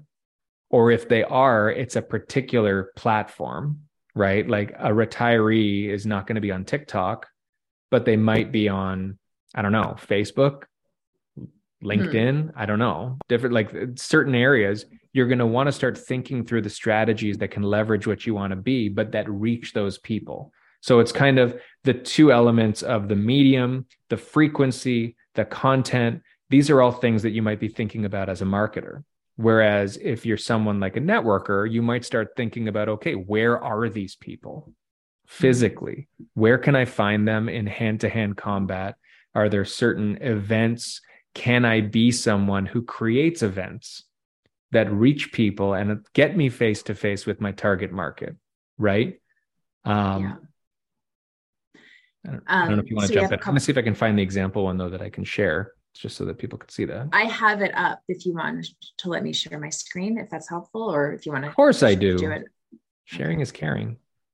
Um, uh, but I'll just get to the questions first. Um, oh, Laura sure. asked a really good one. Do you worry about leaning into connecting with your audience will alienate others? Um, and I think that's something that a lot of people worry about for sure. Um, but again, it's to me, it's about having a focus on a certain type of audience, but that doesn't, I don't, as long as you're not going extreme, you're not necessarily alienating other people, but those just aren't the people that you're putting your messaging out toward. So you're still going to get referral business from people you've worked with in the past, or you might have a conversation with somebody at a coffee shop and end up having a good connection. They might not be your ideal audience, but you end up working with them because you had a good connection. So it's about creating a focus around a particular type of audience so that you can build your business around that while also servicing other people that come into your to your day to day that you want to work with as well.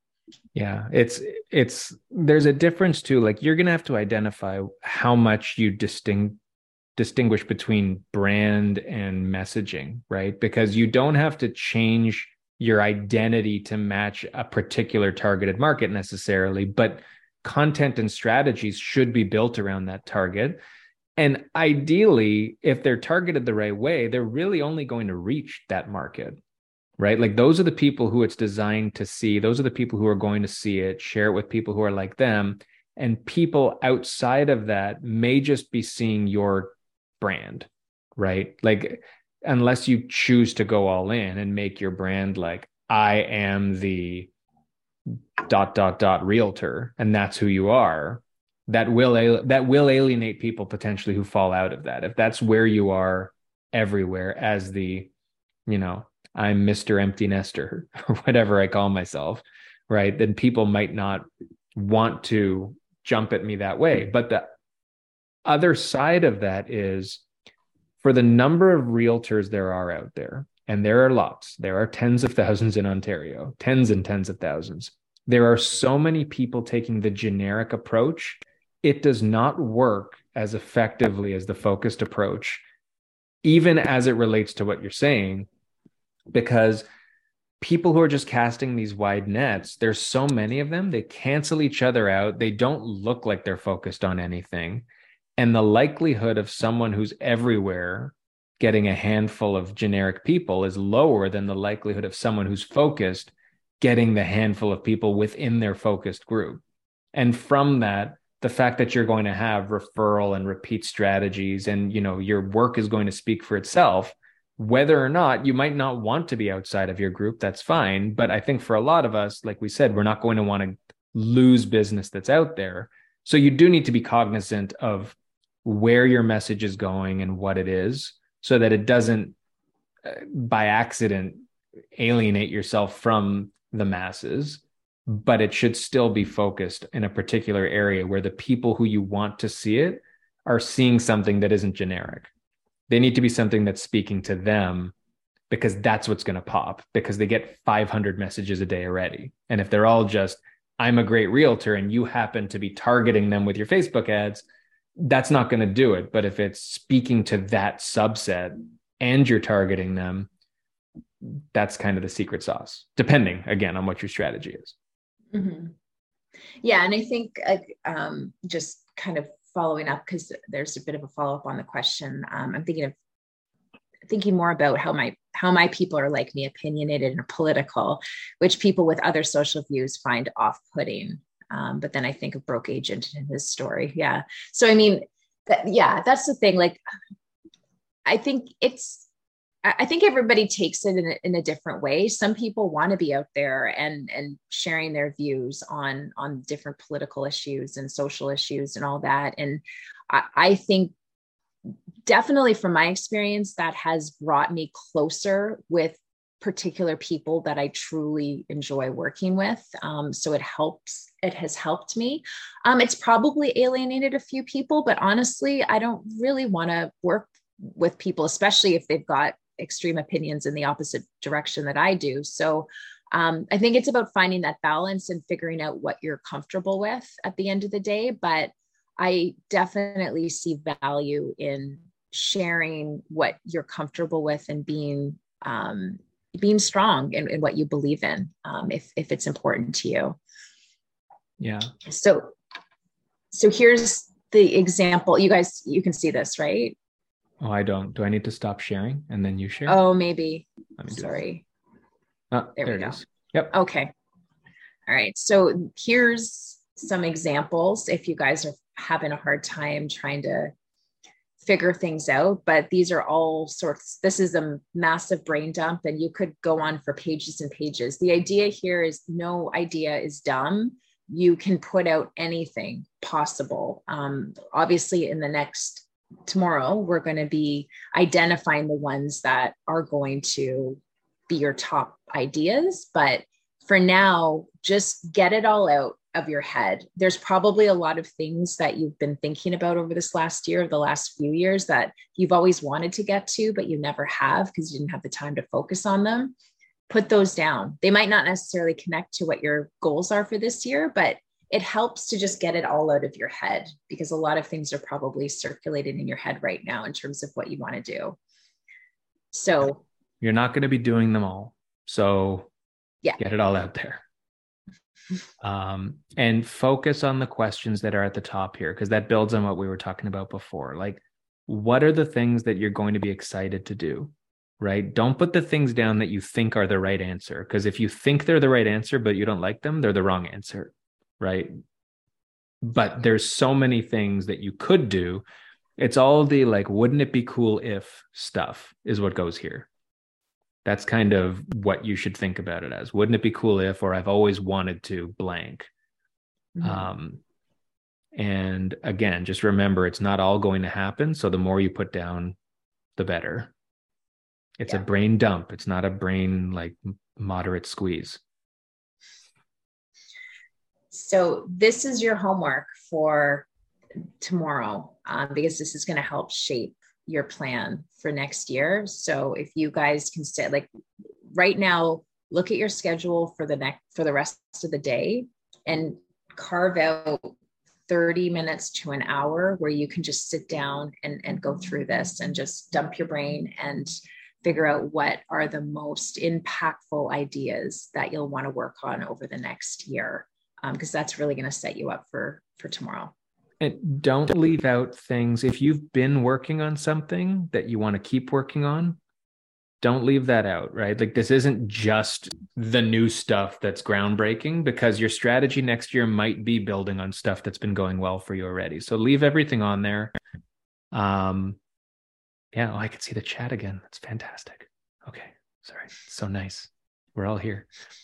Yeah so uh we managed to keep this to 11:55.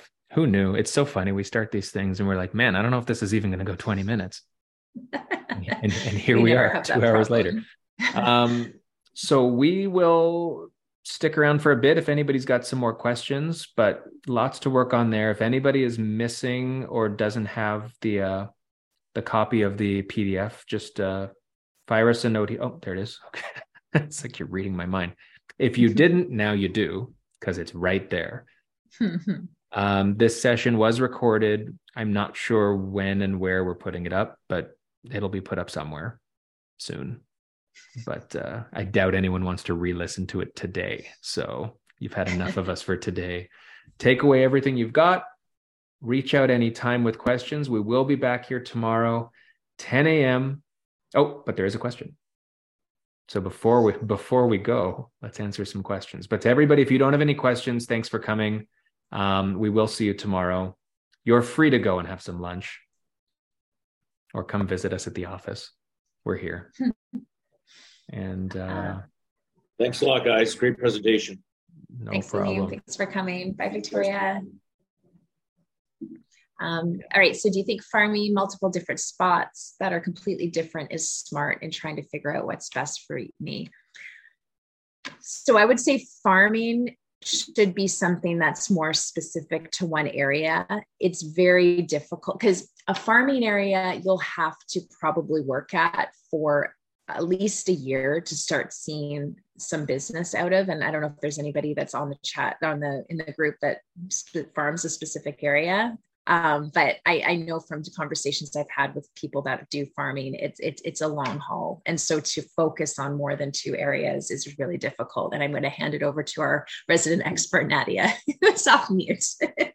I've been farming a very like I don't think it's a very big neighborhood. It's a thousand homes, and I've been farming it pretty religiously for as long as I've been in business, so like ten years now. And I religiously get a few deals per year from my farm but I the reason I picked the farm is because I used to live in the neighborhood and it was a really easy place to start my business because I knew parents in the neighborhood, my kids were going to school in that neighborhood. I thought like I was really passionate about the community and I still am, but I don't live in the neighborhood anymore and I found it increasingly difficult to stay top of mind um, and to like continuously build out my plan and I don't really have much of an interest in like I know a lot of people will say like you start with like so many homes and then you kind of like reach like push out push out push out in the same neighborhood and I'm in Mississauga now and I've been thinking more and more about how I would like to start farming more around my home and I've been struggling with that kind of the same question because I don't want to abandon everything that I've worked for mm-hmm. in my other farm but I do see myself becoming less passionate about it over time and like my interests are changing a bit. So it's yeah tough. It is. Yeah. And but I think for you though, you've established one farm area. So to add in another one might be a little bit easier than to go in with, you know, kind of doing it all at once. Um, so I, would say that that's probably um, a better way to go. Start with one and kind of see how it goes from there.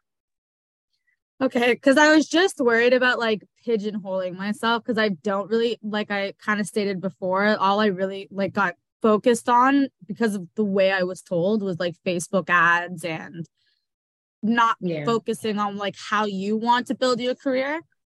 So my like my concern is putting myself in a situation that I don't end up liking, thinking maybe I would for do you know what I'm trying to say? Like I'm just a yeah. little scared about like picking a spot and then it doesn't work out and like feeling like I need to continue on doing that.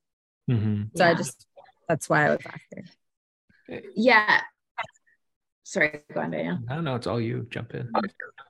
No, no, I was just gonna say that the th- you yeah it, it's tough because you might find out that after like six months of putting the work in that you you really don't enjoy it which happens but i think if you've got like a strategy where you've got your sphere of influence the people that you you know past colleagues friends family like those people you're always reaching out to and staying top of mind with them but you're also building something alongside that.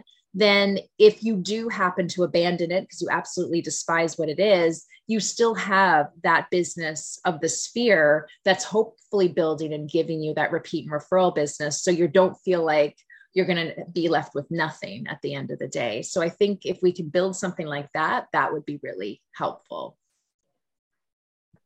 I think uh, to to segue to, I see the questions there. How much is reasonable to spend for your farming area? Which is an interesting question because I'm maybe it's because I'm a cheap bastard or not. I'm not sure, but I'm of the mindset. Natty is nodding. it's like everybody knows. I, I I think you can't you you have to know what you're willing to spend and definitely budgeting is important with any strategy you take on. But there is not a direct correlation between the amount of money you spend and the success you're going to have. And i think that's a mindset a lot of people get caught in is that if i spend like for every dollar i spend in this sort of media i should expect to get this roi in business. It's not linear like that. And the nice thing about building strategies that work for you is that they're not all going to be costly endeavors. So if you're talking specifically about farming, there's a ton you can do, especially when you're talking farming, that is less about dollars and more about time invested. Right. And I mean, Nadia again knows this better than anybody, whether it's events, whether it's just outreach that you're doing in the community, your ability to stay in touch with things and keeping people on top of what's happening in their neighborhood and being present. The nature of a farming uh, strategy is that you're part of that community, whether you live there or not. You become embedded in what they are, and that doesn't always cost a lot of money. It doesn't mean that you shouldn't and can't invest into it, but I think when we talk budgeting tomorrow, um, it's not going to be a ton of time. It probably won't be enough to get into the specifics by Kirby. Um, I, think eh, part of what we're going to touch on, though, is the ability you've got to determine the value of the money you're choosing to spend, right? You need to evaluate the decisions you make with money before you just jump into them. And that's how you avoid dropping into that valley or living on Mount Stupid for all of your marketing, right? You need to. Yeah the more you're able to get ahead of that, the better the dollars are going to be because it's your money. Like you're an entrepreneur, and every dollar you put in should be going towards something useful, not just spend and hope. And Shiva, you said before that you're a good networker. So that's a great um, strength to have in a geographic farming area. So you can definitely put that to use in ways that aren't expensive. You can, uh, you know, even community events that you're not planning, but you can be part of them and to go out and introduce yourself and to be a helping hand and things like that. So that those types of opportunities exist as well that I think um, you can you can really make you make the most of. Awesome. No other questions? We're good. All right, guys. Thanks for Thanks for coming. We appreciate it. We'll send up the recording and the PDF if you didn't get it um, later today. And uh, well, yeah, we'll see you tomorrow. Cool. Bye. Take care. Bye bye.